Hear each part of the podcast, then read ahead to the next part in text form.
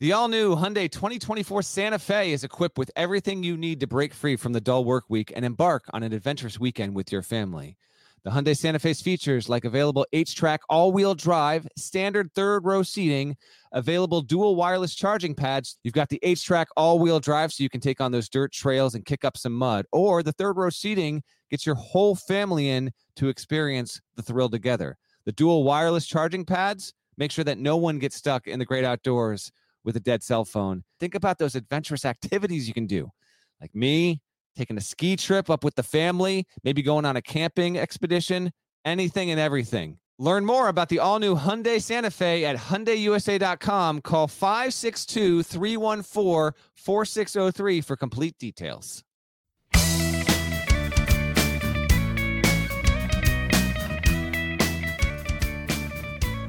Hey there, it's Gary Parrish. It's Wednesday, May 13, 2020. Welcome back to the CBS Sports Eye on College Basketball Podcast, where we sometimes discuss camel fighting and leaky black. Matt Norlander is here with me, and it's been nine days since our last podcast. I think that's the longest we've gone between podcasts since at least the start of last season. So, Nor- Norlander, how you been? Family okay? Everybody good? Yeah, I've been I've been good, man. It's it's not a bad little break here. We have had some news we're gonna get to. There's been some random stuff with college hoops and, and whatnot, but uh, just trying to keep up with schedules and and keep up with the kids here at home. Finally, getting a couple nice days here in Connecticut. Get the kids outside, do all that stuff. I actually come to you with. Uh, with wet knees, I was doing some gardening Wet before knees. we did wet knees. That's right. Before we uh, before we podcasted here, just getting in the weeds out there trying to clean up some stuff. So uh, it's been uh, it's been pretty good. How you hanging? How you hanging in down there in Memphis? And how's your son? I think since we last podcasted, your son decided to ramp up the your household treadmill to uh, to 10.0 speed and just hop on it and bust up his face. How's he doing? Oh, uh, he's doing well. He recovered quickly, and uh, it's it's uh, it's it's now just an incident in his past, but it's a circus. It's a circus every day. I'm I'm I'm, I'm exhausted. Like I got I our nights are exactly the same. I finish radio at six, get home around six thirty, and as soon as I walk in, you know, uh, my wife's had the kids um, for the entire afternoon, and so she's ready for a break, and the kids are ready to play with me. She's more of a she's the one that sits down at the table and does the teaching, and I'm the one that says, "Oh, you want some more of this Mario Kart? Let's go." And so I walk in, and uh, Oliver's like, "Hey, Dad, can uh, you want to play Mario Kart?" I said, "Of- "Of course, I want to play Mario Kart for the 700th consecutive day, uh, but I need about 10 minutes to do a couple of things before we play." He said, "Okay." How long is 10 minutes? Because he still has no concept of time. I said, it's not too long. Uh, you can just stay down here or you can come upstairs and, and hang out for a minute. He said, I'll come upstairs. I said, cool. So the way my office is set up, um, the, the treadmill is about, I don't know, 15 feet from my desk, but I can't see it from my desk. It's just the way the walls are shaped. Uh, I, I, I, I, I could take a picture and send it to you. And so I hear him on the treadmill you know, just going normal speed. And because he actually announces to me, well, I'll just, while I'm waiting, I'll play on the treadmill. I said, well, that's not really a toy. Um, that's more of an exercise thing. He said, well, I'll exercise then. I said, you're, you're six. You don't really need exercise. You like, you look like you're in good shape. You don't need exercise right now, especially on the treadmill. Just please, can you just sit still for 10 minutes and let me do what I got to do? So he, uh, the next thing I hear is him c- cranking up the treadmill. So, I mean, it's full speed and I hear it running. And he, like he's he's cranked it up before. He's never actually tried to get on it, but I guess this time he just said, "I'll see what happens when I jump on it." And Oh before I had time to say, like, "Hey, don't turn it off or stop playing around," he just I hear, "Boo boo boo," and then I hear nothing. I said, "I said, hey, are you all right?" And nothing. And he just sort of walks with his back to me, out the door, and then downstairs. And so I'm like, well, he, you know, he must have. I, I thought maybe he threw something on the treadmill, like a golf club or something. I didn't know. And so then I'm just, what? but like, because I got. Why would a golf green- club make that noise, Parrish? I don't. It was. I thought he threw something that weighed a. I thought he's. I didn't think it was his. I didn't think it was Wow. him because I never heard him cry or or like if I did that I'd be like ow or f or something. I didn't hear. There was no sound from a human, so I thought he just threw something on the treadmill and then I said, "Hey, are you okay?" And he. I just see him walk out, and so I just. I'm like, okay, well this is good. Now he's gone. Treadmill's off. I can do what I need to do before we play Mario Kart for three hours. And I get a text message from my wife, and she says, uh, it, it just says, come here. And I'm like, oh God, I'm in trouble already tonight. Usually it's at least 10 o'clock before I'm in trouble. I'm in trouble already. And I go downstairs and he is sitting in the bathtub in tears and his face is busted up bad, black eye, big scars. I mean, it's, like he went headfirst into the treadmill and then the treadmill just bam, bam, bam on his face. And he was so either embarrassed Right. or scared of getting in trouble hmm that he was going to try to sneak out, but he didn't know until he got downstairs that his face was messed up. Right. And so he got downstairs, looked in the mirror. Then he knew there was no hiding it. It was hard to be mad at him. I, you know, like he just, he's a, he's a six year old who's been home for two straight months. He's going crazy. But yeah. So if you're, if you're keeping track, since the pandemic has hit and we've been uh, safer at home, safer at home, how ridiculous is that? Not in this home. My son, my 17 year old has run over our mailbox. Uh, my six year old has gone headfirst into a treadmill, and my three year old has taken a stone from outside, thrown it into a glass shower door, and shattered the entire thing. This whole pandemic is is uh, it's been it's been it's been rough on my house and on my children. Was It's the was, was the great uh, flood of Hernando also post NCAA Yeah. tournament cancellation? Okay. Yes, we had. We also flooded our backyard. Okay. That that seems like that seems so Hmm. minor relative to everything else at, at this point. Wow. Um, but yes, we also um, we flooded the backyard since the pandemic. But other than that, everybody's good. Like we're mostly healthy, and uh, we're doing okay. And, and I, I actually think it's interesting. You and I living in two totally different parts of the country because we are now approaching this in two totally different ways. Like down here, folks are just like, yeah, you know what? I ain't worried about it anymore. I mean, that is generally the approach. Like, I went to a grocery store Friday night. I tweeted about this, and it's just uh, an anecdotal uh, uh, piece of evidence, but it's it's but it's true. I went to a grocery store Friday night near my home. Two weeks ago, I went to the same grocery store. I say about fifty percent of the people were wearing masks. I went the other night, Friday night, and I was the only customer. The only customer I saw wearing a mask was me. Yikes. Yeah. I'm due for my next.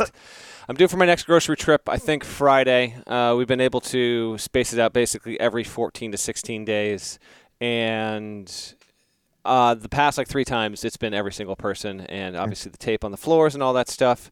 And uh, I guess we'll see coming forward. But Connecticut still is, you know, it's beginning to loosen some things, but it's I think for the better, still staying mo- mostly more cautious than anything. But uh, but you're right, we are reaching a point here where uh, a certain segment of the population is basically fed up, and we're gonna get to some stuff here. But real quick, uh, just on the sports angle with all of this, uh, this is how things can become more detrimental to sports and even our livelihoods. Like if, if the collective population just decides not to buy into this and is going to do what it's going to do, and we have uh, exacerbation with this around the country, then it's going to stall the return of baseball or football or college sports and, and college in general is a, is a completely other kettle of fish there. So um, it has been interesting to see and track all of this stuff and follow it, GP, um, because I can understand, particularly with millions and mil- tens of millions of Americans that are uh, out of work or have been furloughed and are, are reaching a point of desperation. There's no doubt about it.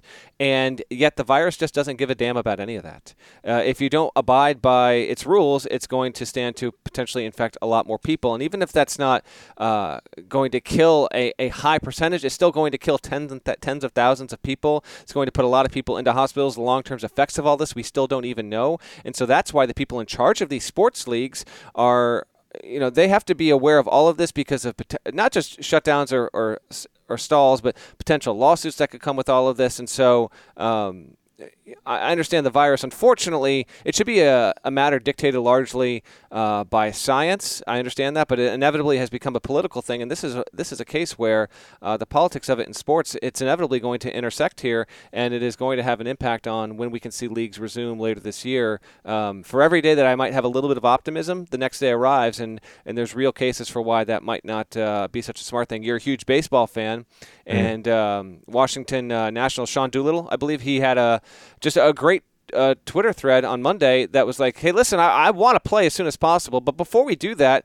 here are all of the reasons why um, we need to take into consideration before we do this." And it was everything from the people that work these events that help you travel, the buses, um, the families that need to be taken care of, all the all, all the staff, everything that goes into it.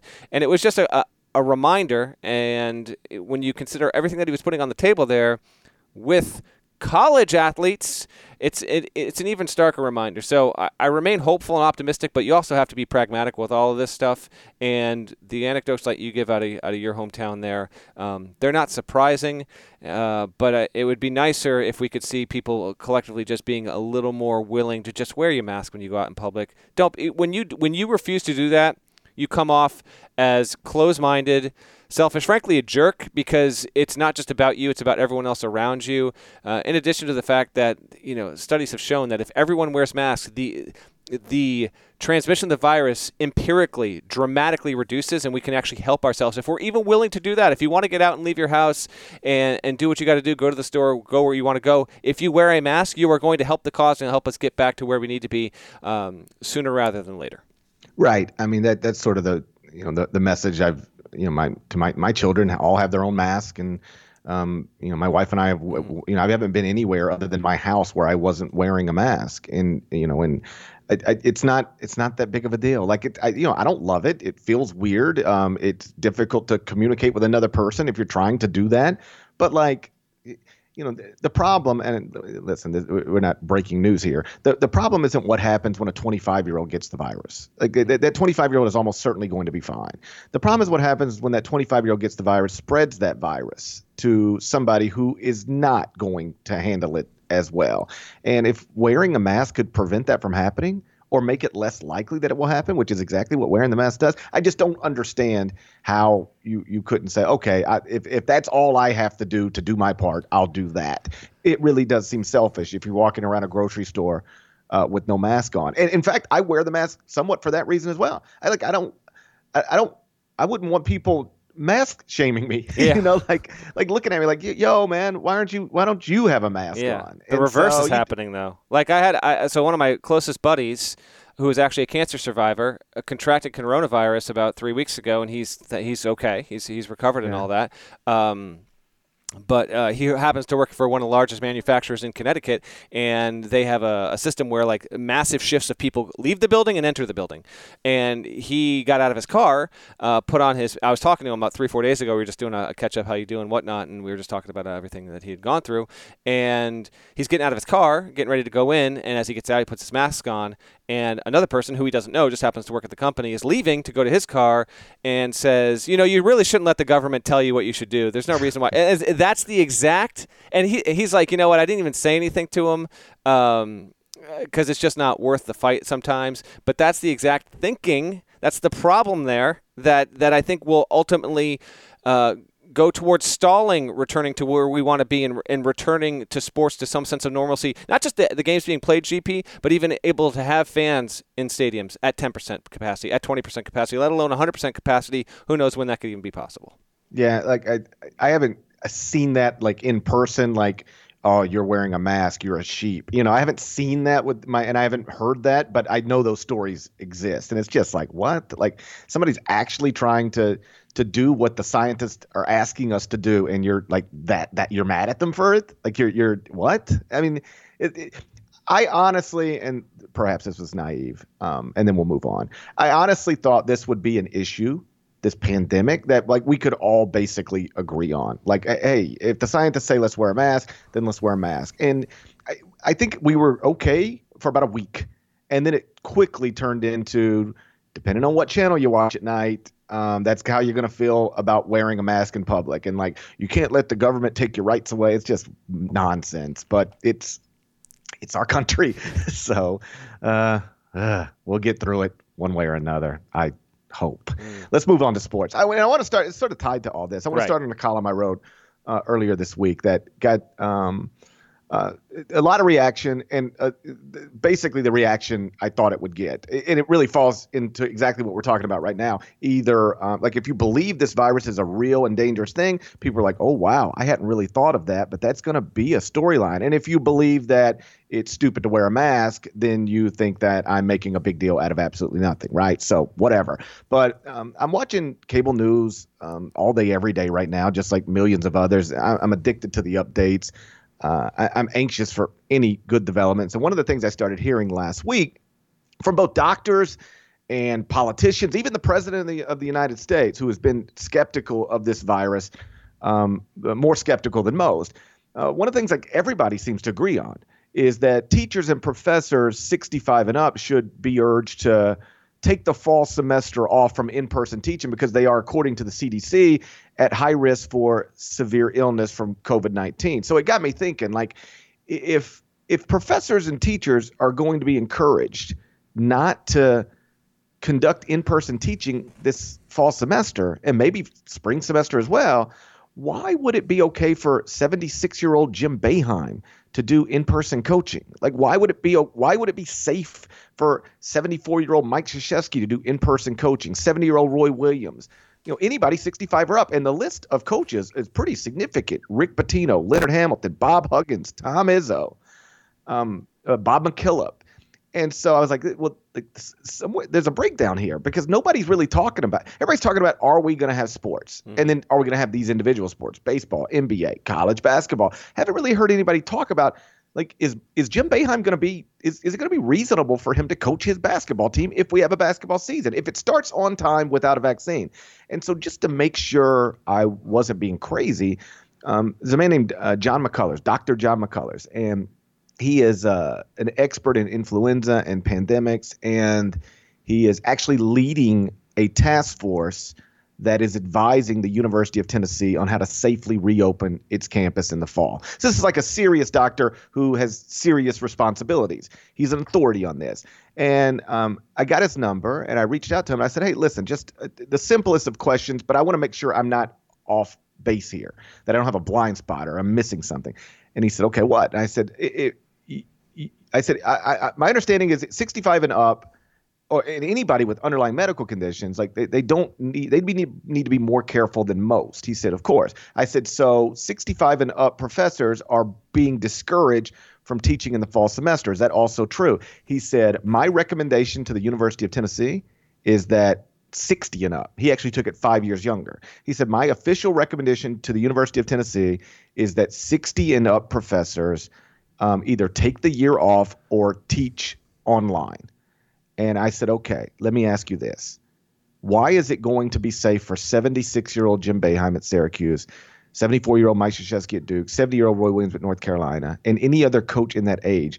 Why is it going to be safe for them to resume coaching in any kind of traditional way? And he said, oh, I don't think it's going to be safe. And so here we are. Um, you know, first we got to figure out if we're going to have a season. But once we figure out if we get to a place where the season is actually going to start on time, November 10th, Champions Classic, like is Mike Krzyzewski going to be coaching in that way? Because the if he is, what he is doing is exposing himself to college students, college basketball players who are bouncing around a college campus all day, every day.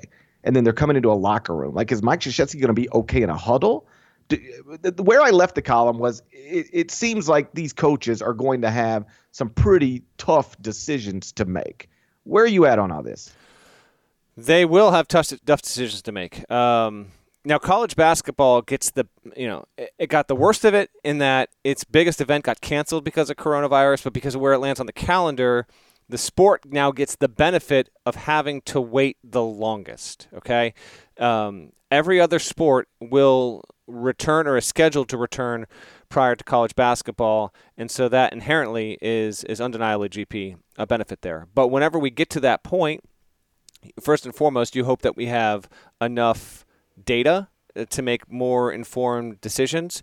Obviously, it's going to be a, a, a difficult thing for college basketball coaches, many of them extremely good, because if you're a head coach at that age, obviously you are accomplished. You've been around a while, and and and you know what you know what you're doing, so to speak. And so that makes it uh, makes it all the tougher because you're an established person in your field, and the idea that you would not coach um, is is not it's not an easy decision under any circumstances. But in this particular field where it's competitive, um, you know, is it is it easy to envision a, scenario in which coaches would do that? I, I will say this dropping it down to um, the the 60 threshold, if you will, GP. I mean that that brings in even more coaches into the fold and and affects a lot of men who you know are, are at prominent places if you look across the major seven conferences.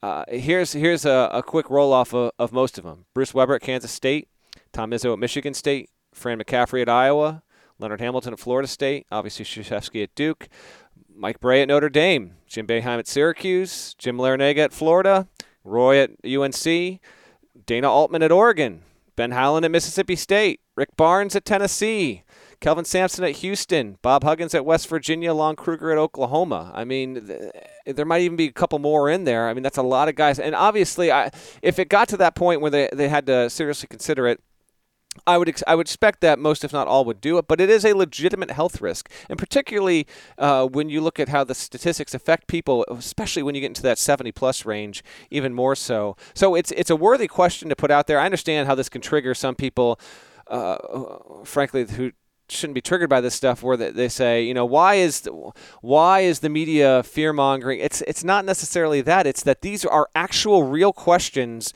that these head coaches will be addressed by not just the CDC and Brian Hainline who helps run up um, the COVID 19 task force was the NCAA. But again, as you just, uh, the own uh, chief of, of this whole project with Tennessee, one of his own coaches would apply to this, okay? Sure. So these kind of questions, it's just kind of here are the risks you need to know about. Obviously, we are going to try and put you in situations where you are best protected to this. And frankly, if, if college sports is to return, you need to have testing on a, on on a practically daily basis of everyone that wants to be in the building. GP. I mean, and until we get legitimate medicine and vaccine, that's the only way that you're going to be able to do this. And so it, it just it, it, presents an interesting scenario down the road. And that, that's just men's basketball. I mean, there are so many college sports that have uh, coaches that are beyond that 60 or even 65 mark, and even notable ones in football. So, I mean, some of the best coaches, you know, Saban, uh, the most prominent of, of all of them, uh, cross that threshold as well. Right. I mean, Nick Saban's 69 years old. Uh, John Calipari, by the way, you were listing college basketball coaches, 61 years old. Yeah, there you and, go. Yeah. And so um, the, the the reaction to the column, the the negative reaction was like just weird to me, unsurprising but still weird because the column doesn't even have an opinion in it. Mm. It's not an opinion right. column. It's it's um okay. Uh, the uh, COVID nineteen is here and it's not going anywhere. Fact. We are almost certainly not going to have a vaccine by November. Fact. Um, professors 65 and up are being encouraged uh, not to return to in person teaching. Fact. Um, there's a lot of prominent coaches 65 and up.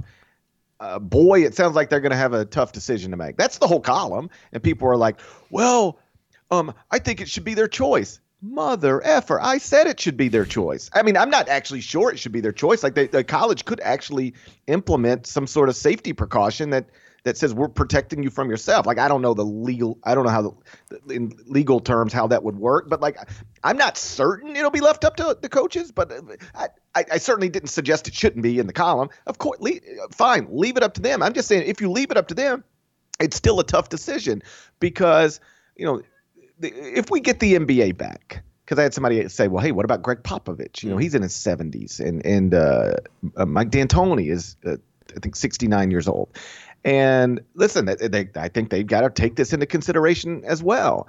But what we're going to do with the NBA, uh, eh, presumably, is like take everybody to Disney World, create eh, eh, something as close to a bubble as can reasonably be created, and then test, test, test, test, test, test, test. And I'm certain a positive test will pop up here and there, but it, it, I don't think it'll be massive numbers. I, I, hope that it won't be massive numbers.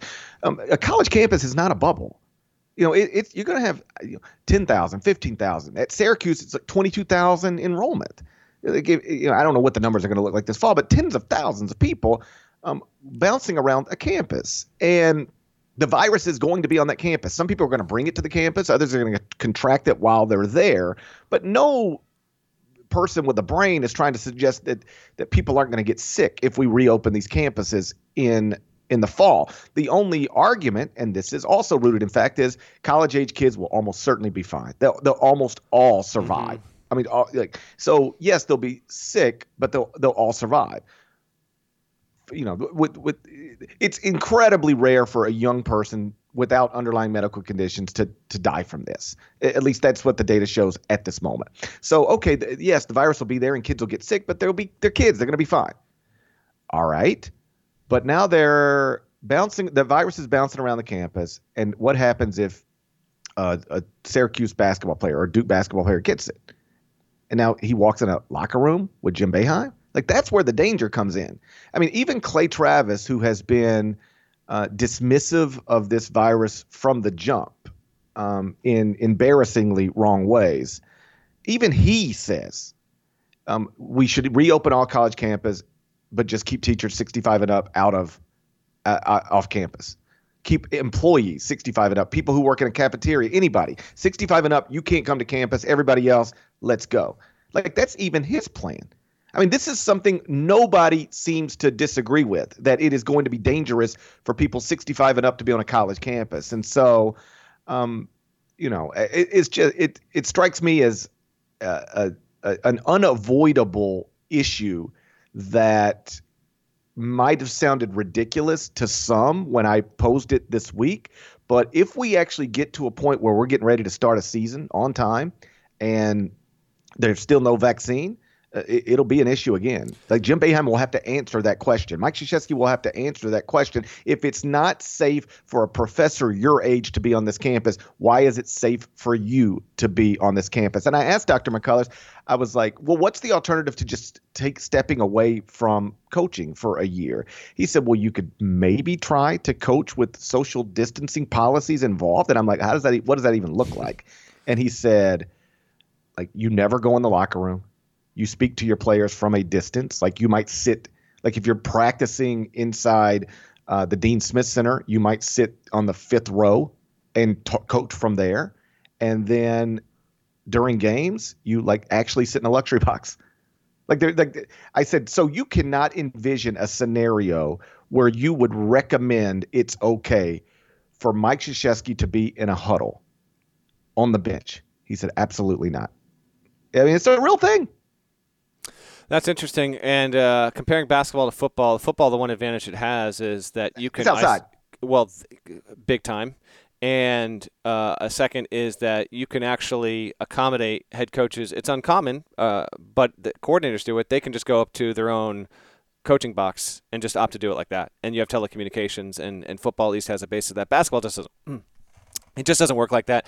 Uh, and, and not to mention, GP, the the travel schedules that that could be in play here as well. I mean, there's just you know, there's so much to figure out. Again, college basketball has the benefit that it's got the most pushed out start to its season of any major American sport. Any. The last sport that is on uh, the assembly line to kick up again is college basketball, and that's on until the second week of November. So we'll wait and see. There's a, I mean, there's just so much more that we have to uh, encounter in terms of uh, when sports can start and under what circumstances. Um, uh, you know, college basketball is just given the benefit of coming behind college football. We wait and see with all of that. I mean, you know, this has been an, an amplified talking point in the past week or so with college football and athletic directors saying we are hopeful. We can't, we plan to to get going on time. I mean, I saw Colin Cowherd tweet on Tuesday night that he had people telling him that USC versus Alabama would not be happening this year, and then you've got both athletic directors having to publicly come out and say that's not the case. We still are planning to play the game, and you get into this dangerous position where if you're college football, you are trying obviously to to keep all appearances up that you're going to be able to play games because like colleges you know, we don't have to slip too far down this rabbit hole GP but like colleges rely on on their tuition on these on people on campus and paying and, and if you can't have uh, people attending campuses in the fall then uh, who's to say that these people are going to be like yeah I'm not paying full tuition to learn at home for 3 to 6 months. That's just not going to happen. You got me at the tail end of the spring semester. I'm not paying my tuition to do distance learning from uh, August until December again. And so, all again, all of this stuff is just so interconnected and interwoven. Um, even Mark Emmert, uh, you got California. You got California, which is saying we're not going to have in person. And now the Pac 12 is responding to that. Mark Emmert in a blast of absolutely gorgeous irony, is coming out and saying, listen, on a state by state basis, this might have to be what needs to be decided here. And yet, that's not the case when it comes to the NIL stuff. It's just unbelievable how all of these issues have found a way to interconnect with each other in light of the coronavirus. So it's okay if the NCAA wants to go state by state in terms of what schools might be able to start, what might not, and how competition might happen here or there. But if you want to enact NIL stuff, it can't be done on a state by state basis. I find that incredibly hypocritical and downright hilarious. Of course, it's doable. Of course, it's manageable. Um, but we'll wait and see with college basketball in regard to how it can start with its older coaches. But you bring up a good point there, uh, well ahead of the curve at that GP. And uh, one more note before I kind of wrap up this. Um, don't need to spend too much time talking on. it. We'll probably get it to it later. But I also will just note um, more writing on the wall, like July recruiting in-person evaluation is is basically done. It's not officially done, but the NABC recommended it be done. The the NCAA canceled its college camps that they did last year for the first time. Those aren't going to happen. So again, just another inevitability, another another thing with inevitability that's off the table. And so with July recruiting now done, the next thing for college basketball as it pertains to how it relates to the coronavirus really does come down to okay, do we think we're going to be able to start the season on time and how will the schedules be affected? All of that stuff will come after we have answers with college football, and we will not have answers with college football until we get to June at the earliest. Um, one last thing on the high risk coaches, um, and and and then I'll make uh, another general point. and We'll move on, but because uh, I, I am assuming somebody's probably thinking this because I've been asked about it on Twitter. Like, isn't there going to be just uh, you know testing, testing, testing, testing for these student athletes on college campuses, and so the high risk coaches could be safe because they're going to be tested every day. Well, um, listen, testing's better than not testing. Anybody who tells you otherwise is not making sense.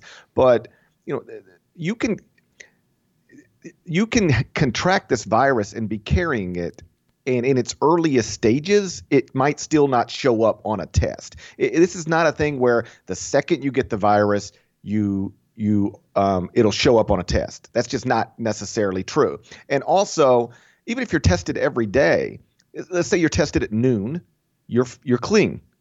Um, at two o'clock, you contract the virus, but you're not tested again till noon tomorrow. Right. Like like you just carry the, the the virus around for 22 hours and you didn't know it. And so the testing is good, but all the testing will do is say, okay, you've got it. Now you need to be isolated. The testing will not prevent you from getting it, and it will not prevent you from spreading it. So I, I guess my answer, because I talked with the doctor about all of this, and I've read enough about it to, uh, you know, the testing is better than not testing, but will hey, you know, uh, Duke basketball is going to test every day uh, you know, th- th- that'll protect Mike Krzyzewski. Not necessarily. It, it, it would not prevent, again, what I just laid out: a player being tested, then contracting the virus, then bringing it back to the uh, the locker room. It's just it's a complicated, complicated deal. And I will say on uh, the larger college athletics thing in general, I do believe that college campuses, for the most part, are going to be open in the fall because the alternative is financially devastating. Like you know, I, I, read a really interesting piece on this a few weeks back, and it was written by uh, an Ivy League professor at some school. And the point the professor was making was you have to understand universities, for the most part, this is an oversimplification, but it's you know it's basically it gets the point across. Universities get paid like you get paid, Matt Norlander, every two weeks. Universities get paid twice a year, fall semester, spring semester. And if you miss one of those paydays, it is crippling. And so I don't think it'll be necessarily the best public health thing to do the best thing to do in terms of public health to open up college campuses. But when you weigh the closing of college campuses against that i, I think college campuses are going to mostly be open. It, it's just going to be like hey we'll do our best but but we we have to have students on campus.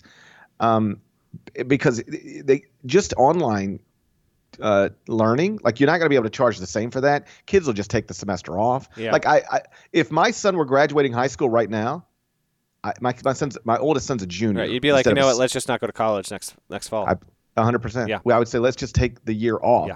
Like I'm gonna, uh, you know, not, listen. My problems are smaller than most people's problems, but he goes to a, a prestigious uh, private school, and it costs a lot of money to send him there.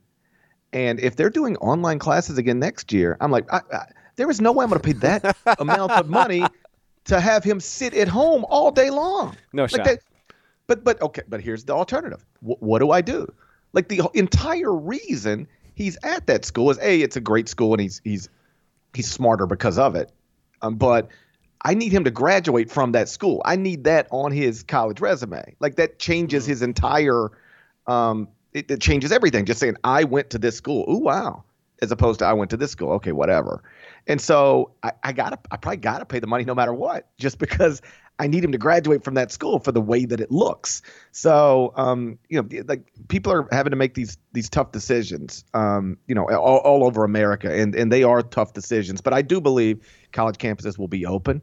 I'll be honest with you.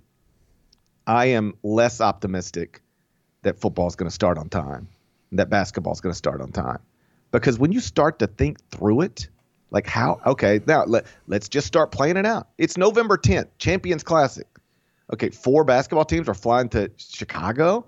Okay, you, you, we know they're well, not going to have fans. One won't. Two, two, two won't. Three could conceivably not, and Duke is the only one that absolutely has to fly. I know what you're saying, but yes. Yeah, but uh, yeah. So, uh, okay, we're doing now fans, and then what? What happens when like okay? Can what about the high risk coaches? We've talked through that enough. Um, what happens when two players at NC State test positive? Now what are we doing? I, it just Mm-hmm. I, I, I, the my my goal every time I speak or write is to be right, is to be correct. I would love to be wrong about this, but I, I it's it's a little easier to uh, envision the NBA coming back. Like you create a bubble, you play your games in that bubble. Major League Baseball, it's a little easier to understand how it might work. Um, college athletics, I mean, you got college basketball players, football players bouncing around a college campus all day, every day. And then they're coming together and then they're traveling. It just it's really it's it's hard to see how that goes well. I mean, last thing, this is the most I mean, uh, the biggest elephant in the room is that you know, they are referred to in almost uh, with pedantry uh, as student athletes, okay? And so you can't have the not student part of this be involved and have the games. I mean, then then you're just baldly giving up what this is and what everyone realizes is that it is. And so the NCAA and colleges will protect them from that um, by saying, you know, we're not going to have games unless we have campuses open and that students can come uh, and be on campuses the way that, that college athletes can be on campuses. So, um, you know, there's a reckoning to be had there. We are, listen, you know, I like to believe and hope that we are able to have these conversations as realists, as pragmatists, um, and maybe even with a little bit of uh, of optimism in there. Our livelihoods depend on this. We want the games back as soon as possible. Okay, it is ruinous if we don't have sports, but we have to be smart about this and also have to bring in all elements of what, of what could happen here. So I, I hope uh, I hope that's the case, but uh, but we wait and see. Hey, you want to talk about Duke and Zion Williamson somehow finding their way into the headlines here. It can't. we got we got a pandemic here, and yet somehow scandal left and right. It was the Mother's Day gift uh, for anti for the anti Duke crowd. Zion Williamson's name has been creating headlines the past few days. We will get into that next, but first, check this out. Are you looking for a new basketball shoe? If so, this is Gary Parrish here to tell you that the New Balance Two Way V4 features the groundbreaking use of fuel cell technology with fresh foam, creating the ultimate combination of rebound and cushioning. Every step feels explosive and dynamic, and the upper construction features a lightweight textile that's supportive and breathable. So, whether you're hitting the clutch shot or locking down the opposition, the Two Way V4 gives you the tools to play at a high level. Learn more and purchase the two way at newbalance.com. I'm Sandra, and I'm just the professional your small business was looking for. But you didn't hire me because you didn't use LinkedIn jobs. LinkedIn has professionals you can't find anywhere else, including those who aren't actively looking for a new job but might be open to the perfect role, like me. In a given month, over 70% of LinkedIn users don't visit other leading job sites. So if you're not looking on LinkedIn, you'll miss out on great candidates like Sandra. Start hiring professionals like a professional. Post your free job on LinkedIn.com slash recommend today. So Zion Williamson's name has been in the news the past few days. I'll, try to walk you through it. The quick version is this. Zion signed a marketing deal with a woman named Gina Ford in Prime Sports after his one season at Duke. And then he decided, F this, I'm going with CAA. So he sued Gina Ford to get out of the contract on what amounts to a, a technicality. And now she's countersuing him for $100 million in punitive damages. And on Sunday, documents surfaced showing that Gina Ford's attorneys are asking Zion to admit he and his family were basically getting money slash impermissible benefits from everybody to do everything from Adidas, from Nike, from people acting on behalf of Duke. And it, it could, in theory, lead to Zion having to answer some really hard questions under oath. Uh, but I can't imagine he's ever going to do that. So, best I can tell, this looks like Gina Ford just trying to put public pressure on Zion to settle out of court. That's what this is, right? I think so. Uh, when you get to the the bare bones of this, uh, Gina Ford wants her damn money because she was able to get Zion to sign on a line, and then CAA came in, took over the whole deal, uh, left her in the wake. And uh, what I what I cannot tell listeners is how viable this countersuit is. She was the one who was sued first, and now she is countersuing, and the the salacious questions, which obviously capture the attention of a significant portion of college basketball fans who are aching and have been aching for decades for Duke to get um, body slammed by the NCAA. This is this is where you know they just the eyes pop and say, "Oh, could this possibly lead to anything?" Like, for example, a couple of these questions that are that are that have been asked as means of fact finding and not necessarily are allegations. You know, Sharonda Sampson, Williamson's mother, and Lee Anderson's stepfather, quote, demanded and received gifts and economic benefits from persons acting on behalf of Duke University directly and or indirectly to influence Williamson to attend Duke University to play basketball. There's other ones that are similar to that. Um, I don't know where this can lead. Uh, if if listeners are looking for us to share our opinions on the realities of Zion Williamson playing at Duke and the mechanisms of the system that went into that, obviously. Um, this all ties into Kansas, by the way, in that, you know, since we last podcasted, uh, the NCAA sent uh, sent out its formal response to Kansas's response to the notice of allegations, and that was a small little story on Saturday. Uh, but within all this, because this is a deal, is because during the trial, obviously, uh, we had uh, wiretaps and transcripts with Kansas assistant Kurtis Townsend talking with Adidas consultant Merl Code about the recruitment of Williamson. And you've got Merl Code telling Kurtis Townsend, I've talked with the family. They want money in the pocket. They want a living situation. They want employment opportunities. That's what they're looking for if you're going to land this kid. Townsend, who is going to be serving a suspension, in my opinion, because of what he is saying on the tape, Kansas is going to fight it. I just think he's a suspension for him is inevitable. Um, is saying, okay, well, I got to do what I got to do to try and somehow get this kid uh, to to come play for us. So I'm still going to recruit him. So that's how Williamson gets looped in on this. I wrote a, a column the day it happened, uh, that day in federal court. You can go search it out if you want. It's always been problematic for Duke because of that. Do I think that Mike Krzyzewski or his assistants were actually involved in any kind of pay? No. If payments for Zion absolutely not. I just don't believe because frankly that's that's downright idiocy. And when you consider the timeline of when all this uh, is happening, it just it, it doesn't it doesn't make a ton of sense here. Um, what is true is that Williamson picking Duke, this is something this has been a little bit lost in history. Williamson picking Duke was a stunner. And now, after we've seen him play in the uniform, become the biggest star in the sport in a, in a single season in literally decades, it just makes sense. But when he announced it, on what was it? I think it was a Saturday. I remember because I was, I actually did not work that weekend. I was up in Vermont on a little uh, ski excursion, and uh, I, I, I came back to my phone to some texts saying, uh, basically Zion to Duke. Oh my God, I can't believe it. It wasn't that. It was uh, Duke was like fourth or fifth down the list. So there have been plenty of instances where high-profile players have gone to schools and it's been a surprise, and we found out later. Oh, look at that! DeAndre Ayton being one of them. Him picking Kansas was a complete shocker. Um, so there's that. There's also uh, just things that tend to throw up red flags where you know the mother and the stepfather um, as they have every right to, they were not uh, overly accommodating in an informal sense to even uh, deal with media. Whereas if you have, uh, you know, I'll just use one example here. Uh, how about a player going to Kansas, GP?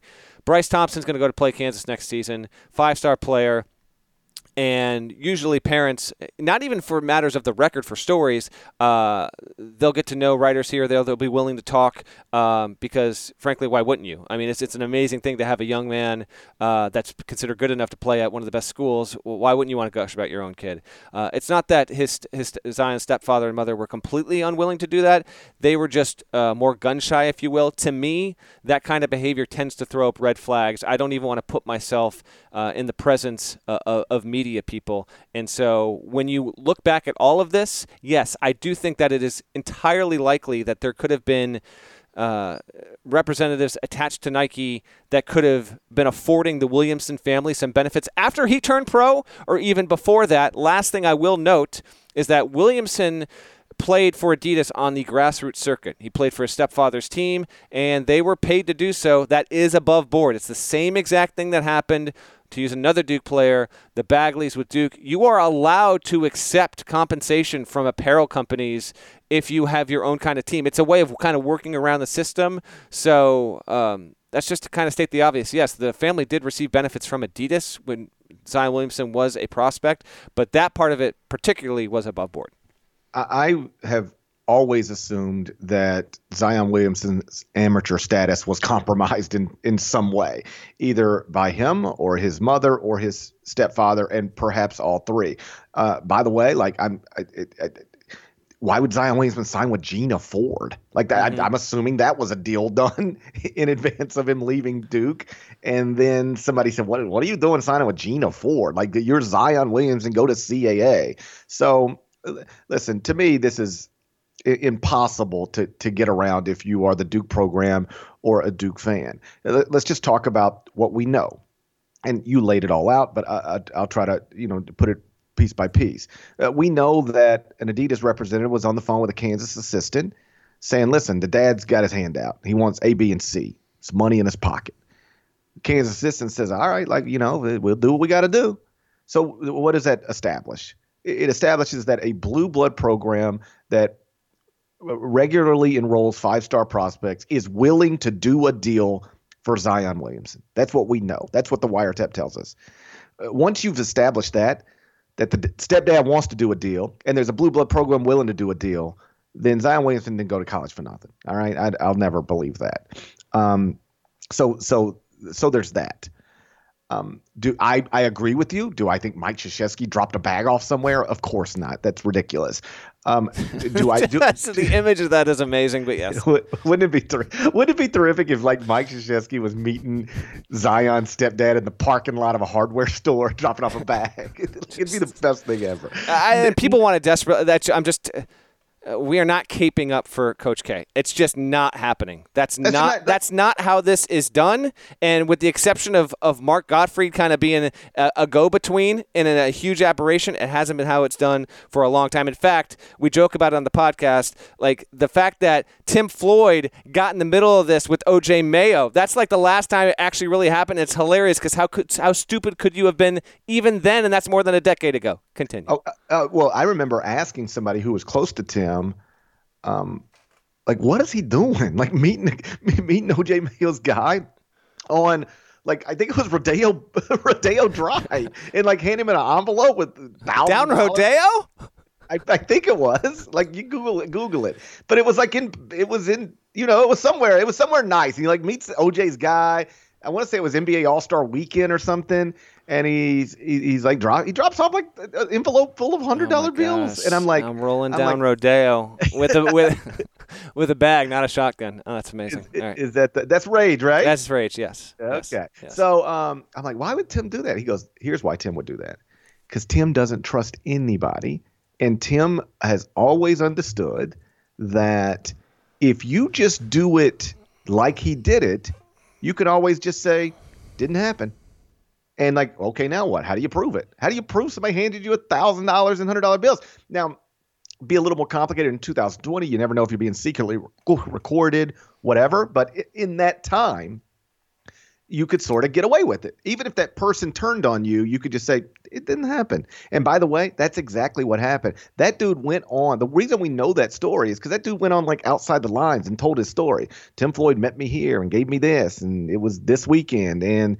Tim Floyd said, nope, that didn't happen. And if you go back and look at the notice of allegations, that wasn't with with USC basketball. That wasn't even in there because they, they there was no way to to to there was no evidence of it, and so it was just like that. That's why he did the deal that way. But to our larger point, that's not the way most of these deals get done. Like you know, people have always wanted John. John you know, John Calipari's paying players. I, I bet he's not. Uh, you know, I I I, I assume yeah. somebody is. But I, but I, I don't think John's coming out of his own pocket. I ain't saying he never did it. I don't know. I, I vouch for nobody. But in, in the year 2020, 61 year old Hall of Fame coach John Calipari ain't dropping off cash to somebody's uncle. Like that, that's just not the way these things get done. So um, I don't know. Mike Krzyzewski didn't have his fingerprints on this. Do I think it's possible, even likely, that Mike Krzyzewski was Rick Pitino?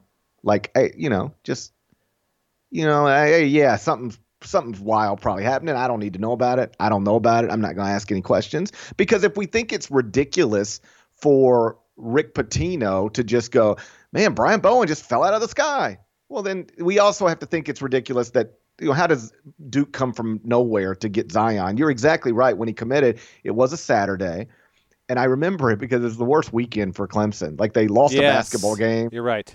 One of their key players suffered a season-ending injury, and then Zion picked Duke. Everybody thought he was going to Clemson, and then it's just Duke out of nowhere. So once we know all of this, there's just too much what? There's too much what there. Like okay, eh, we thought you were going to Clemson.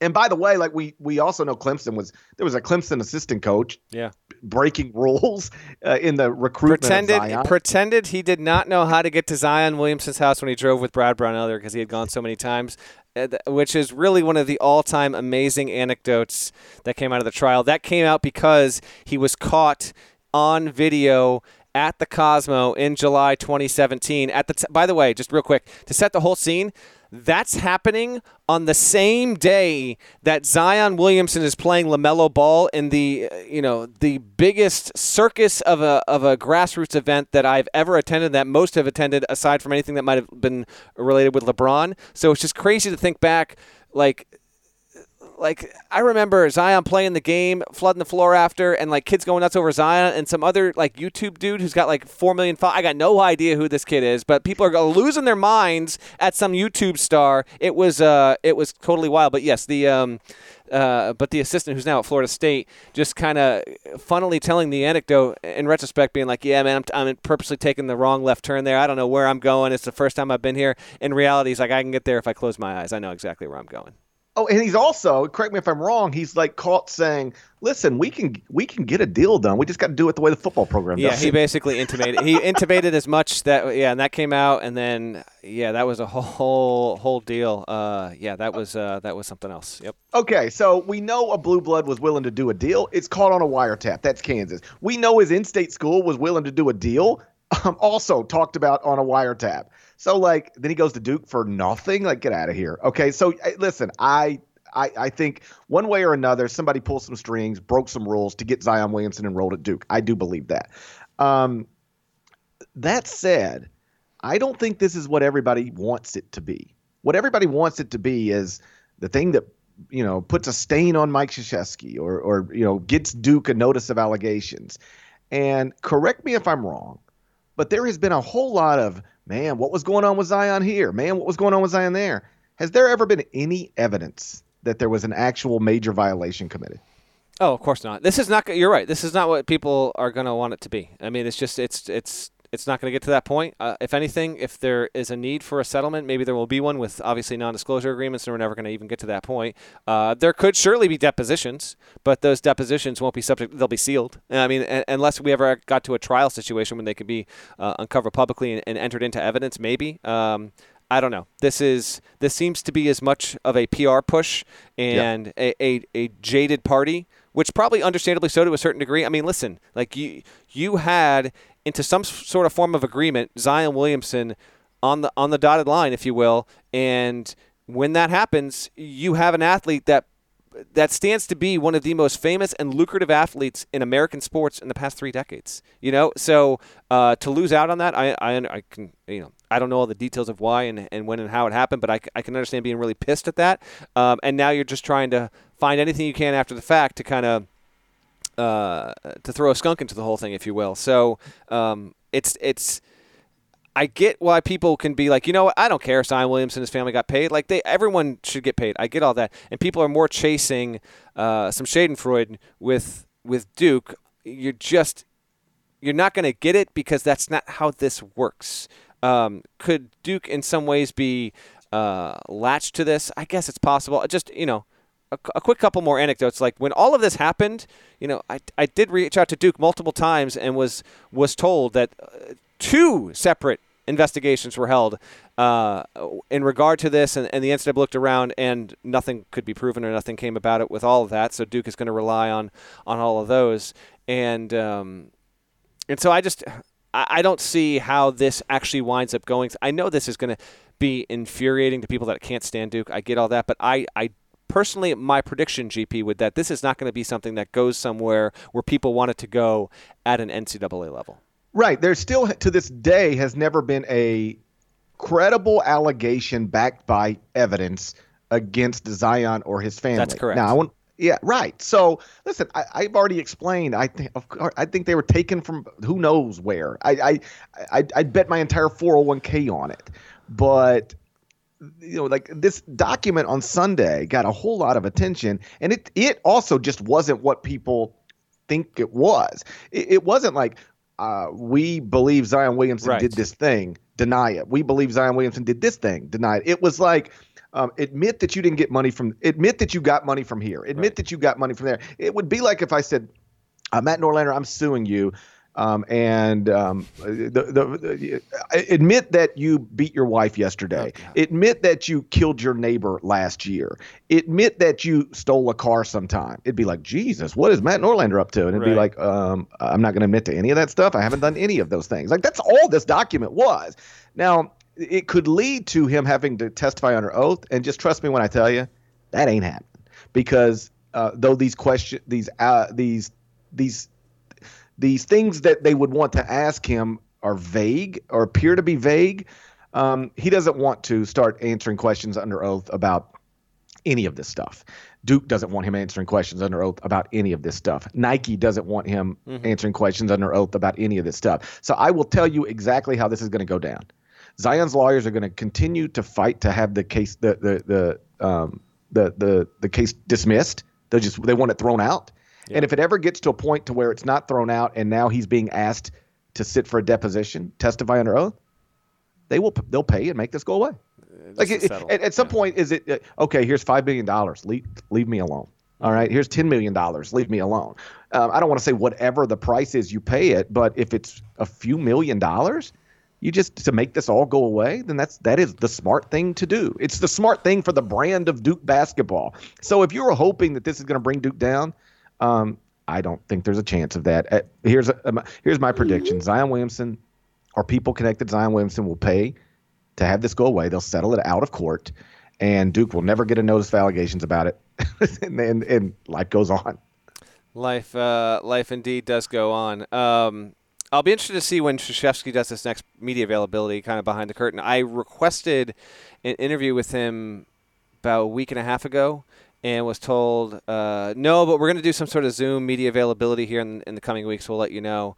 Um, I'll be interested to see if that uh, if that still remains on schedule or not uh, with him. But um, but hey, it keeps it interesting. By the way, a completely separate side note: uh, Can you hear the steamroller outside my house right now? Can you? I mean, they, I have, I have not heard the Okay, I, I, I doubt this is getting picked up by uh by the microphone. But you mentioned like all the stuff you've been going through during uh during quarantine. Um, for the past four months, they've been expanding the road. I, I, live on a somewhat of a busy road and near some schools, so they've been expanding the road to like install a stoplight. And like literally, the steamroller is shaking the foundation of my house right now. They're today is the day they are putting down the final level of of blacktop out there as they expand the road from two lanes. They need a turning lane and all this kind of stuff. So I just wanted to make sure that you couldn't quite uh, quite hear that, but uh, yeah, it's been it's been surreal. Like waking up to jackhammers at eight in the morning. It's just been a beautiful beautiful thing in quarantine for the past. I've heard months. the only thing I've heard. It, perhaps it's drowned out by my kids bouncing around in the backyard. That is what I hear. Oh, that happened earlier as well, but I didn't say it. They were my kids were 100% about 25 minutes ago screaming, and I don't know if you could quite hear that in the distance,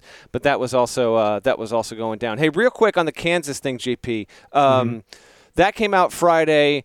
Um, just as, as kind of an odds and ends thing, uh, you know, it was a headline for a day. It wasn't anything too too big. Basically, it was the NCAA coming back at Kansas saying, you know, all right, you you said what you need to say. We're going to retort here, and there was a what, like an 82 page document that uh, again lays out why the NCAA believes that um, Kansas is guilty uh, of lacking uh, oversight of its program, uh, lack of institutional control, if you will, GP, and going after Self and going after Townsend. Now Kansas remains like doggedly against this. It will get interesting. Like the the back and forth. This is definitely a, a tete-a-tete. It, there's there's no doubt about it in terms of how vigorously Kansas is going to fight and. Uh, to a large extent, from a practical standpoint, let's just think logically, uh, the kind of case that, that the NCAA could have here. Um, what did you make of that? And do you have, for the benefit of our listenership here, like we don't know when a committee on infractions meeting is going to happen. Um, do you have any sort of sense on on what should be an expectation with a timeline there, considering that maybe coronavirus might again even delay this even more into next season? Yeah, I think the virus complicates everything when it comes to trying to predict the timeline for anything. Like, you know, these uh, committee on infractions hearings are t- obviously typically done in person. You know, is this something we're really going to handle on a Zoom call? I, I don't I know. don't think so. G- GP, I don't. It's not that they can't do it.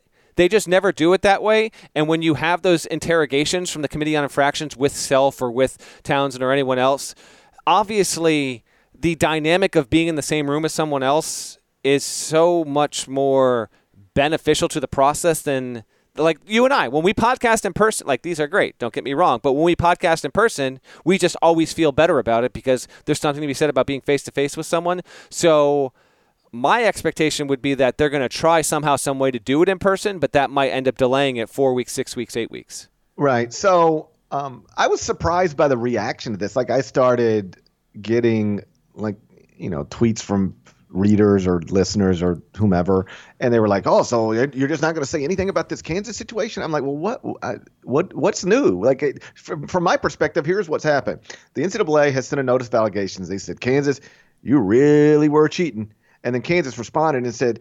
You know what? We weren't really cheating, and then the NCAA responded and said, "Man, we, we do think you were cheating," and that's that's the only new thing. Like, what's new here? Like, I mean, you you did all the reporting on it. You tell me, like, what's the big what is the big development from last Friday? There, not not a lot, unless you are trying to keep up with the language uh, of the of the allegations and what Kansas is saying versus what the NCAA is saying. There's not a ton there. It's just it's the next formal step, and right. now we just wait to hear when there might be uh, a COI hearing, or if they don't go that way, um, the IARP review. But remember, again, every time we talk about one of these, you know, NC State was first, and then Kansas came after. Louisville's even after that. Like the part we're talking about right now with Kansas, we're months away from getting to that part with Louisville there. So it's it's one after another after another, and we haven't even got to the point where Arizona and LSU have received NOA's period yet. So it's it's I, I understand for uh, for some it might be hard to keep track with all of this stuff.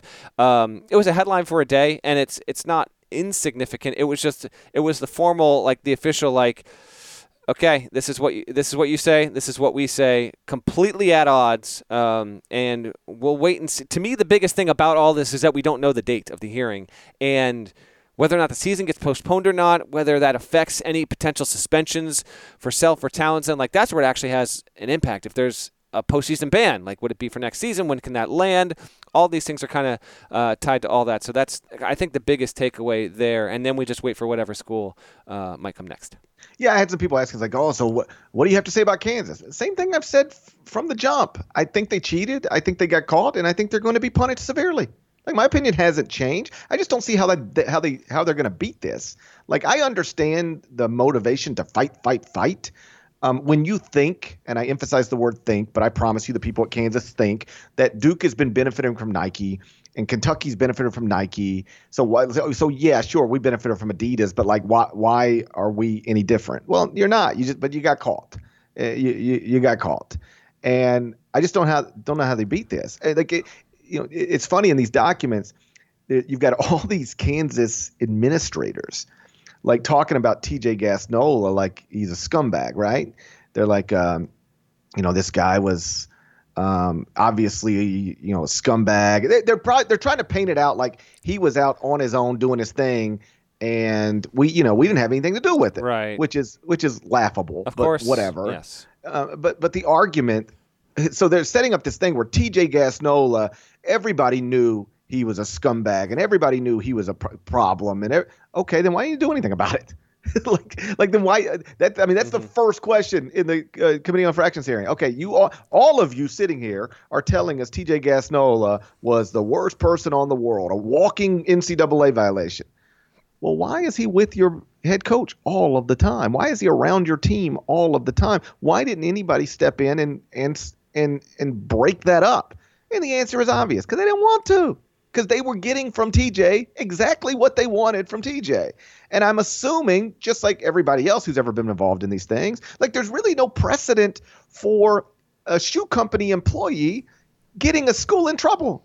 Or I, I shouldn't say there's no precedent. I, I don't. I'm not a historian, but like it is sort of it, it- we've talked about this before it, was sort of accepted behavior within the sport like listen adidas is going to do what adidas does uh, Under is going to do what uh, Under Armour does. Nike's going to do what Nike does, and like everybody gets what they get. Um, and so if you're Kansas, you're like, well, if if if Kentucky's not getting in trouble with Nike and Maryland's not getting in trouble with Under Armour, then why are we going to get in trouble with Adidas? Well, well, here we are. I mean, but that's I can totally understand how they all rationalized it in the moment. I just don't understand how you beat it once you've been accused of it in a formal way by the NCAA. I don't either. Um, I, I, I know. I, I this is the kind of thing that'll probably infuriate some Kansas fans, particularly on the heels of what we talked about with, with Duke. I mean, TJ worked for uh, Adidas, and if you told me that in some ways he helped uh, with Zion's situation when he was playing for Adidas on the on the uh, on the grassroots circuit, like that wouldn't that would not stun me whatsoever. So. Um, yeah, so that was the, that was the latest with that. Um, I did have two. Do you have any thoughts? uh, Any more thoughts? I, I had two quickies to wrap up the pod. Nothing too big, but I, I had to congratulate you on on something and then provide a, a quick note on something else. Oh, I will accept my congratulations. Okay. Uh, yeah, congratulations um, for, uh, for to Josh Parrish, who I believe is your half brother, correct? Um, Josh Parrish uh, announced that he has committed to play at the University of San Diego. Uh, this came on Tuesday. Have you have you seen have you seen the tweet? Do you have anything to say about your uh, about your brother Josh Parrish and, and his decision to continue his college career? Uh, uh, two things. A, I am not related to Josh Parrish, and B, I honestly don't even know what you're talking Well, about. Well, I just sent you a, a- a text uh, with the, with the with the grab of the of the tweet announcement there. So why don't you give it give it a look there, Josh Parrish? We've got a uh, Michael Carter Williams, Marcus Zegarowski situation going on there. But um, I noticed this happened, so uh, didn't. yeah, then my cousin Josh. There you go, Josh Parrish. Josh Parrish about to get a lot of love for the Toreros in the coming in the coming season. Shouts to you, Josh Parrish. And then I did want to. Um, I wanted to give. We've kind of uh, gotten a little bit away from uh, some of the reader reviews and questions, and maybe we can fill up some time in the off season, uh, do an episode or something with all that. But I did want to give a shout to Kat, who uh, who sent me a note. It was it was very nice, and uh, she mentions you in this. So I'm just going to read this real quick here because we talked about weddings on the previous podcast with you in Jamaica and all, and all that good stuff. Oh yeah, yeah, yeah. So she. Um, she said, "Speaking of weddings going not, not going the way you imagine, like many others at this time, my husband and I's wedding was disrupted by the pandemic. We're both huge college basketball fans, and we purposely scheduled our April ceremony for the weekend after the tournament, just in case our beloved Wahoos of Virginia went for the repeat. Well, three weeks out, we decided to cut the ceremony." Ceremony down to a handful of people in my husband parents' backyard and stream it on Zoom for everyone else. My mom wasn't even there, which was very hard. It was not at all what we envisioned a year ago, but it still turned out amazing. And a year from now, we're doing a vow renewal ceremony with everyone there for what will be one heck of a party. Consider this yours and Gary's invitation. She attached a photo of, of her husband wearing, I don't know if this is serious or a joke, um, a gas mask as they make their first kiss. This is powerful, sad stuff. He's he's wearing a gas mask that his dad picked up at a garage sale. Oh, by the way, his dad's name is Gary, so Parrish is in good company here. Thanks so much for what you guys do. We've loved listening through all of the craziness, and we too support premarital sex. Sorry, mom. so there you go. There you go to that. Uh, I thought it was a very nice uh, message. I just discovered it in my inbox. I, I told Kat I'd try and give her a shout on the next pod. Uh, her and her husband are big listeners, Virginia fans. And uh, so there's another Gary out there and another fan of premarital sex, which always seems to come back to on this podcast. Remember when the wor- the worst things we were dealing with were zero star reviews from people who didn't endorse premarital sex the way I did? Those were the days, man. Those were the days. What happened? What ha- we were going? Everything was going along pretty good. It was. It was going along so well. Now look at us. Now, now look, look at us. Look what we found It ourselves. is. Now look at us. And like, you know, um, I had to make a video yesterday for I don't know some CBS Sports social thing, like con- congratulating graduates. Um, like everybody is like just missing out on big, big moments. I mean, I know like the the the big important thing is that people are dying and losing their jobs. I got it, but like uh, high school students, Mhm. like are just, I mean, imagine you were a high school baseball player. And it's just like you never get to have your senior year. Like exactly. take it- No, that's that's not a small thing, GP. You- You're right, absolutely no, right. No, like I would have been hard. Like and I wasn't even that good, but like I would have been if you'd have just told me, "Hey, you're getting ready for your high your senior year of high school uh, baseball season," and then it's just like, "Oh yeah, you're ne- you'll never play and you'll never play again." Like that's rough. You know, kids are not having their graduation. Um, weddings are either being postponed or done in ways nobody could have envisioned. It's just such a, you know, again. I always try to remind myself like I'm I'm better than most. I understand that, and I don't take it for granted. But it just this is a it's a shitty way to live, man. It is. is just it's just an awful way to live. I'll uh, I'll wrap with this, and then we can we can get on going here. Um, but so on Mother's Day, and happy belated Mother's Day to all the mothers who listen to the pod. Shouts to you. Uh, shouts to Devin Downey's mother, of course. Um, Downey. we uh, we haven't really done. We've done some takeout here and there, not a ton, but I've, I've bought gift cards and stuff like that. But um, I told my wife, I was like, listen, if you want, let's just let's have like a nice like hibachi takeout order for for Mother's Day if you want. She's like, you know what, that would be amazing. Uh, I, I'm actually really craving that. So we happen to have a place that's uh, about a mile from where we live, and it's in. Uh, it's in a plaza, if you will, with a bunch of other stuff there. Um, some of it which isn't open, and, and some of it which uh, which is here and there. Like there's a liquor store in there, and a Starbucks, and a, a diner, and a bank, and, and another restaurant, et cetera, et cetera. So anyway, um, uh, I pull in, and it's like Sunday. What I guess you call it Sunday at six o'clock, and I saw a scene that I had not really seen since I was in high school. And I don't know if you did this or had people like remember when we were in high school and it was just a different time altogether, like just the '90s, a a, a different universe. Okay, uh, and this behavior probably was even bigger in the '80s. But I pull in, and with everything closed and uh, uh, presumably like responsible parents in Connecticut saying no, you can't invite over 90 of your friends to our house. That's just not going to happen. I pull into the, the the parking lot and I see like 13 kids just standing around outside their cars just talking, like being like hmm. f all this. I'm like, I haven't seen high school age kids just you know loitering in a parking lot. That was straight out of another decade, man. Like it was it was bizarre. I was like, you know what? Good for you guys. Do what you got. You can't go anywhere. This is how it used to be. You at least got the benefits of, of phones and social media and all this stuff. This is what this is what people did in 1990 to pass the time. They literally went into parking lots and just hung out there for three hours. So that was a an unexpected visual, That was our thing. Like we Yes. would hang out in the Taco Bell parking lot. no doubt. And then somebody somebody would come over from the Sonic parking lot, and, we, and then there'd be a fist fight. okay. Now, you know, fast forward 20 years, and kids like just sort of you know play on their phones uh, and ignore each other. And now, or like Snapchat, we used to go to Taco Bell and fight. Yes. Well, now they're so stir crazy. They're like, uh, all right, because you can't like the parks near where I live. Like they're not even. You can't even go there. So it's just like, all right, just go to a parking lot, I guess, and do what we got to do. They're so bored with even their phones, I guess, that they uh, find the silver linings. I guess. By the way, Like, Eh, like, eh, I just, go ahead. I just, I just bought my my little dudes a basketball goal. Uh, that's on my like- to do. By the way, I'm like, I'm actually, I'm like deep. Thank you for saying that because I wanted to bring this up on the previous podcast. If and I've asked a couple of coaches, and they've given me a, a few uh, recommendations as well. But if anyone listening has done the whole, you know, want to install, like I want to put a hoop in the ground. I don't want the one where you fill it up with, like I want a legit hoop. So if anyone's done it and has a recommendation or any tips, please let me know because uh, I'm about I'm about ready. Plus, you know, my boys are young, so they're not quite ready for it. But uh, but you know, a hoop in the driveway would be great. So if you have a tip, uh, uh, feel free to find me and let me know. Go ahead, GP. Yeah, yeah. There's just there's so many hours in the day. Like the, you know, uh, people always say life is life is short, and it is. I get that, but days are long.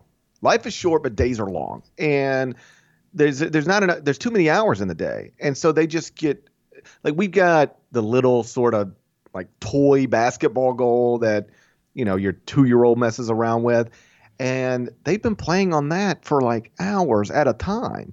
And so I was like, I'm just gonna buy them an actual basketball goal, and I mean, that's first what all, we'll first do. of all, no one calls it a basketball goal. It's a hoop. Like, what are we doing here? I call it a basketball goal. No, what? What? We're gonna get a basketball goal, put it in my yard. All right, uh, uh, no, that's not. All right, hold on. Uh, real time right now. People are gonna now have seen the tweet and realize why I tweeted this unprompted and what I was getting at there. It's it's a basketball hoop. By the way, not a lot of people realize. GP, you know, you talked about there's a lot of hours in the day. A lot of people don't realize that you have to get 68 teams into the NCAA tournament, except when you don't. Mm-hmm. And there are actually 24 hours in the day. A lot of people don't understand that there are 24 hours in the day, and even if you sleep eight hours, that, that leaves for kids 16 hours of being awake at home right now. That's their existence, with no school and no friends, and so we end up uh, it's it's iPads, movies, um, digging. They like to dig. They've created a little place in the backyard where they dig.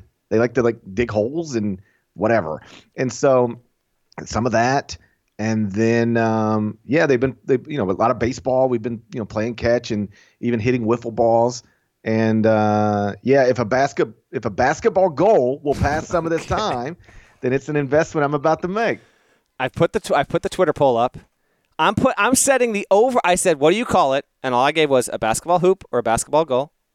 I'm setting the over under at people saying basketball hoop at 90%. I think I think you're that in the minority. Basketball There's no- goal. What? oh the early the early returns are not good it's 93% basketball hoop Oh.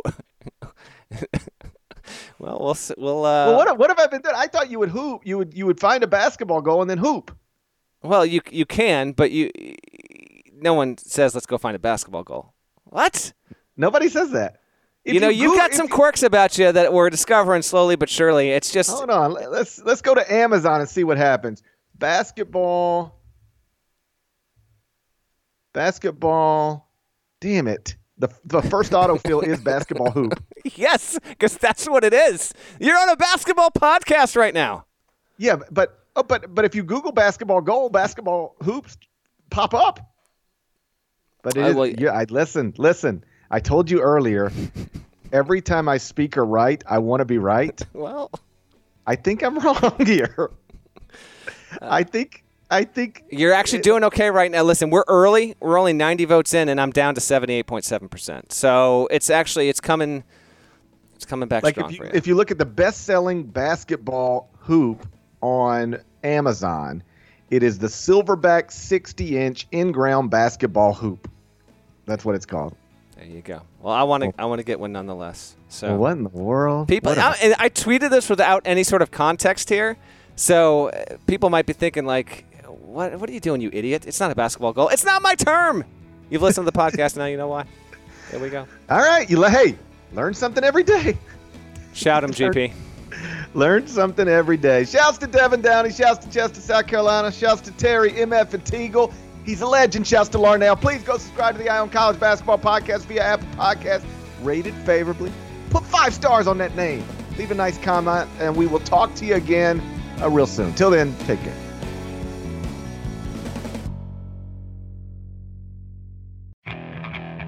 Okay, picture this.